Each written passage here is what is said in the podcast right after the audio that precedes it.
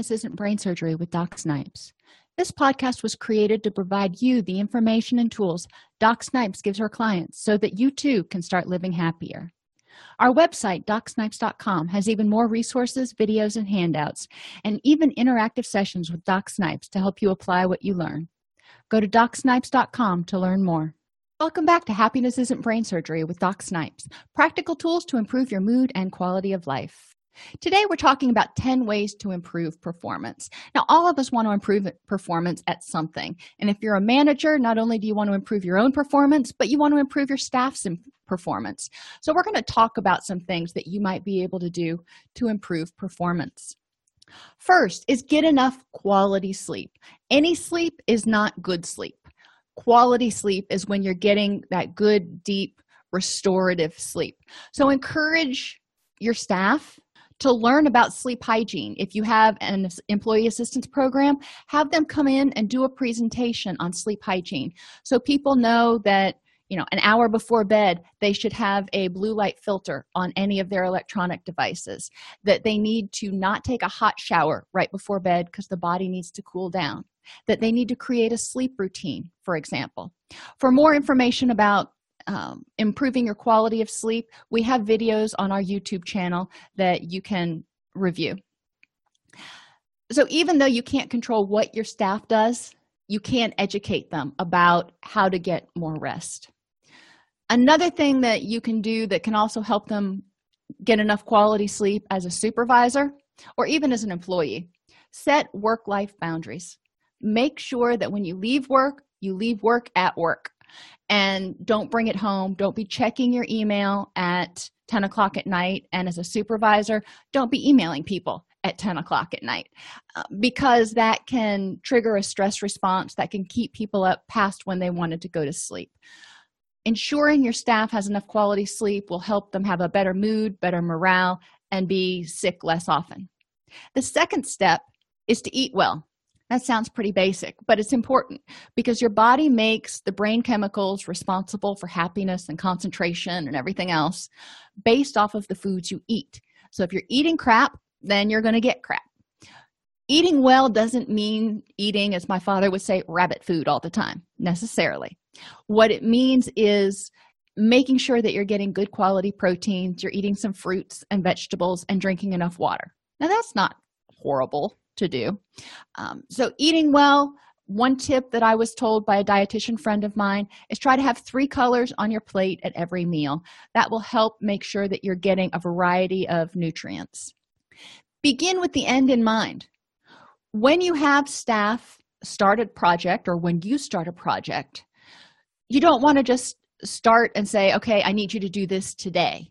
You want to have everybody involved in the project on board and you ha- want to have a vision of what the end looks like. If it's just you you still want to have a vision of what the end looks like because that's your goal. And then from that goal you're going to figure out the individual steps you need to do in order to get there. If you just start out with a kind of a loosey goosey haphazard goal then your path to get there is going to be loosey goosey and haphazard. If you have a clear defined goal then your path to that goal will also be clear and defined and much more efficient. Know your temperament and know the temperament of the people whose performance you're trying to improve if it's not yours. Temperament varies for different people. Extroverts need to be around people. They crave interaction. They draw energy from other people. So putting an extrovert in a cubicle is not going to maximize their performance. Letting them work in a group is going to be more helpful. Letting them work in a work environment where there are seating areas instead of having everybody at desks that can improve performance. Introverts on the other hand are going to do much better in a cubicle with less distractions. A lot of introverts have difficulty switching gears and don't deal with distractions well. So if you want to improve performance you want to make sure that people can maintain their best focus. Extroverts also think things out while they talk. So if you put them by themselves in a cubicle they may talk to themselves but they're not going to be as effective as if they're bouncing ideas off somebody. So just think about temperament. The other part of temperament that goes with improving performance is knowing whether you're a judger or a perceiver. Judgers love deadlines. They tend to do really well with order and structure. Perceivers feel very oppressed with deadlines. Now, in work, as in life, we all have to have some sort of deadlines. A judger is going to create time limits and goals for each sub goal. A perceiver is going to do better if you say, you know, by the end of the month, I need these three things accomplished. That gives them a little bit more wiggle room in terms of how quickly they get things done and they don't feel quite as stifled. Synergize, put people together who have opposing interests and skills and abilities. If you are trying to improve your health and wellness, for example, and that's not your strong suit, find somebody who is knowledgeable about that kind of stuff and pull off of their knowledge. And they will probably pull motivation from you because you're really motivated and excited about making this new change. But synergy means using different people's skills to enhance your own so think about your friends. Think about their different skills, their different tools, their different talents. What can they bring? How can you synergize? And you can even think about things like um, time management. So maybe one of your good friends is a stay at home parent and you're trying to get a promotion at work and you know it would be really helpful if that person could pick your kids up three days a week from school um, because then you wouldn't have to leave quite as early and you could work towards your goal. So you know if you can get them to do that what can you do for them? And it's it's synergy is about give and take. Synergy is about balance and helping each other out to make the most of everybody's quality of life. Think about synergy within your own household. In in my house my daughter is extraordinarily structured. And i mean she runs a tight ship let me tell you what my son is on the complete opposite end of the spectrum. He is very fanciful. So the two of them can butt heads sometimes but they also balance each other out really well because he keeps her from getting too structured and rigid and she keeps him from well she makes sure that he gets his stuff done. So synergy can work in a household and it's important to recognize and play off of everybody's strengths improve communication. This is another really important thing whether you're improving your own performance and you need to be able to communicate your needs and wants effectively. But you also need to be able to understand other people's needs and wants effectively. So if you're improving your performance at work that's great but you need to make sure it fits into your team because you probably don't work in isolation. So if you want them to give you certain things you need to understand what they need in exchange. And for example when uh, i used to work as a supervisor at a mental health facility and i needed my staff to get their progress notes in at the end of every single day. And that is a huge task when you work in a residential facility. So you know that is what i needed and i they could do it and they had to do it. However what did they need from me in order to help them make that happen? So i was able to use my managerial powers to free up some time for them every day so they could get their notes done. So it we synergized. Synergy can also be great minds think alike. When i would write grants i am not a detail person. I am the broad strokes person. I love creating the plans and doing the research but when it comes down to writing the budgets and the nitty gritty details i miss things. I know that's not my strength. So i would take i would write the initial draft of the grant and i would give it to my partner who would review it and she was much more detail oriented and able to pick up on the stuff that i i probably missed. So we worked well together in order to produce a really good end product. Um, improving communication going back to that one also means being willing to communicate. Some people won't ask for help. And that is one of the greatest hinderers of performance. If you need help ask for it. My son will do that now when he's working on something and he can't get it. Instead of asking for help he'll try to figure figure it out on his own. And it takes him seven eight 20 times longer to get it done than if he would have just stopped and gone you know what? I need some help with this Uh, so look at the reasons why you're not willing to ask for help. Improve your communication when you work with people and you need something or you're trying to communicate something. Always try to communicate it in the form of a win-win. If i can do this this is how it will benefit you. Or if you give this to me whatever it is that you need this is how it will benefit you. So make it a win-win situation. Eliminate distractions for some people especially introverts that means auditory distractions visual distractions. They a lot of introverts really like being either in a lab or at a um, in a cubicle where they can focus. But even for extroverts we need to eliminate too many distractions like facebook and other things that are going to pull their attention away from work.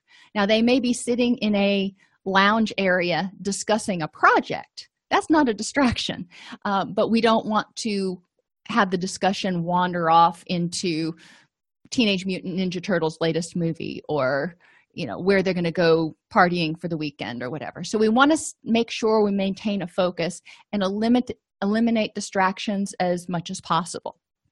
Encourage your team to visualize and we talked about this back with goals. Um, if they can visualize the end product then they're going to be more excited to work towards it. When you're putting a puzzle together. You know a, a, ostensibly when you bought the puzzle you're like oh this would be so pretty to put together and or cool or whatever word you want to use. Once you get the puzzle it comes in a thousand pieces. You need to continue to visualize the puzzle as you put it together in order to know where the pieces go but also to help you stay motivated to get it done because you know that even though sometimes it doesn't seem like you can find a piece that fits anywhere you just push on through and and you're consistent you will achieve the end result that you had hoped for. Set SMART goals with deadlines, and SMART stands for specific, measurable, achievable, realistic, and time limited. A SMART goal that's specific means I'm going to say exactly what it is that I want to accomplish. Instead of, quote, get in shape, I'm going to say I want to be able to run a 5K in under 30 minutes. That's a specific goal. Um, or i want to be able to squat 150 pounds 15 times. That is a goal. And it's measurable because anybody can look at it and go did she run a 5k in under 30 minutes? Did she squat 150 pounds so many times? Those are things that are measurable because you can see them and you can say it's either a yes or a no. Achievable is just what it says. Don't set goals that you can't achieve. I am never going to be able to squat 300 pounds or you know at least not in the foreseeable future but probably never. Um, so that's not something i want to set. I am not going to at my age suddenly become a bodybuilder. Not going to happen. What i can do is get in good shape for somebody in my age group which also goes with realistic don't set goals that aren't realistic. Like if i said i wanted to um, win the some sort of bodybuilding pageant well i could theoretically enter but i'm almost 50 and i'd be competing against people who are 20 and they've been working out harder and they're able to work out harder than someone in my age group. Yeah i don't like admitting it but as you age you can't work out quite the same way you did when you were 20 so i need to be realistic about what my goals are and also realistic in terms of setting a goal that is in line with my priorities. Getting in shape is great. And theoretically yes i could become a professional bodybuilder at this age if i really wanted to. I know some. But that would mean quitting my job and pretty much living at the gym and not having time for the farm not having time for my kids. So as far as realistic becoming a bodybuilder at this age in life at this stage of my life is not realistic. For and and t is time limited. We need to have goals that you're going to be able to do this by. And realism kind of plays in your time limits. For example setting a goal that you're going to be able to run a 5k in under 30 minutes two weeks from now that's not realistic six months from now that's realistic. So be realistic in terms of how quickly under the best circumstances even you could achieve that goal. But also where that goal fits in terms of all of the priorities and obligations you have in your life because you may not be able to devote unlimited time to it. If you're working with a team still set smart goals with them specific. Let them know exactly what they're supposed to be doing. If you hand somebody a project and you say i want to know how to um, get more clients in. Well okay. Um, what type of clients? How many clients? You know give me a little bit more to work with. So if they say if the supervisor says i want to know how to improve our base revenue by $15000 a month. Now that's specific and then the team can get together and brainstorm different ways to do that. Measurable $15000 a month is a very measurable goal. You either hit it or you don't. Achievable. Now depending on your team and the business that you're in that may $15,000 a month may or may not be achievable but set what's achievable for you. And generally if you're looking at a month you want to look at a 3 to 5% increase at most. Um, that sets you up for success. If you set yourself up for failure then you're likely going to get frustrated and lose motivation. Realistic. What can your team actually accomplish? Now if they had a hundred thousand dollars for marketing then they might be able to increase your base revenue by $15000 a month. But if they don't have that and they're working on a shoestring budget what is realistic for them to achieve? And time limited. We keep talking in this particular example about a month. So that gives that tells you when you're going to what time frame you want to increase the revenue.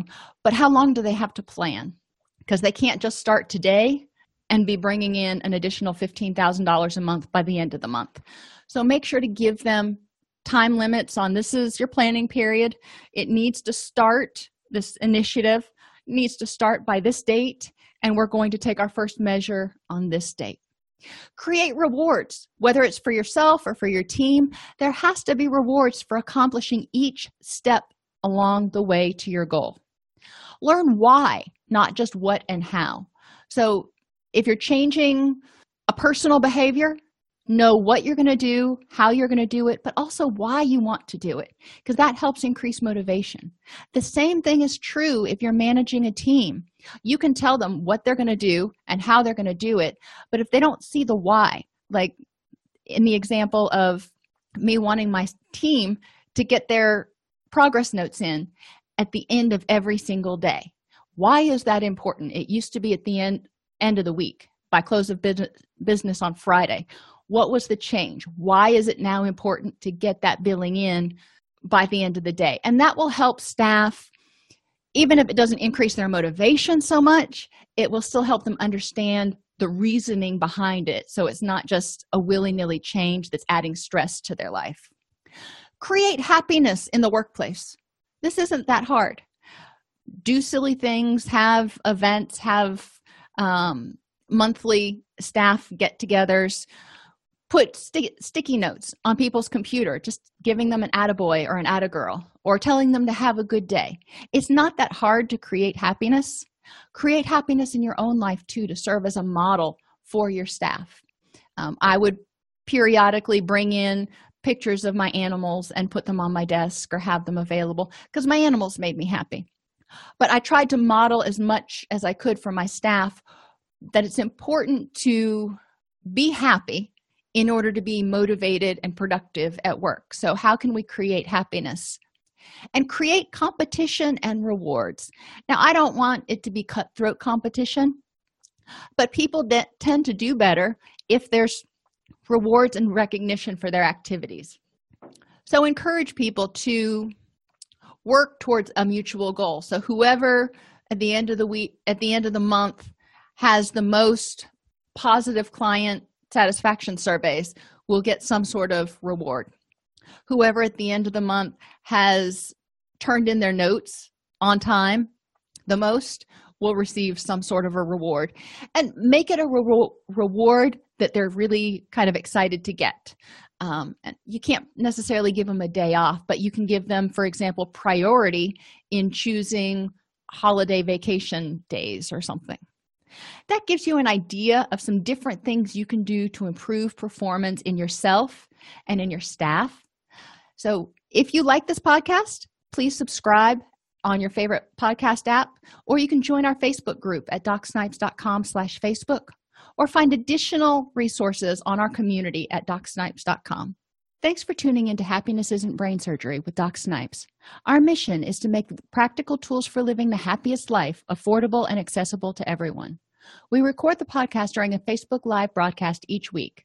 Join us free at docsnipes.com slash facebook or subscribe to the podcast on your favorite podcast player. And remember, DocSnipes.com has even more resources, members only videos, handouts, and workbooks to help you apply what you learn. If you like this podcast and want to support the work we are doing, for as little as $3.99 per month, you can become a supporter at DocSnipes.com slash join. Again, thank you for joining us and let us know how we can help you.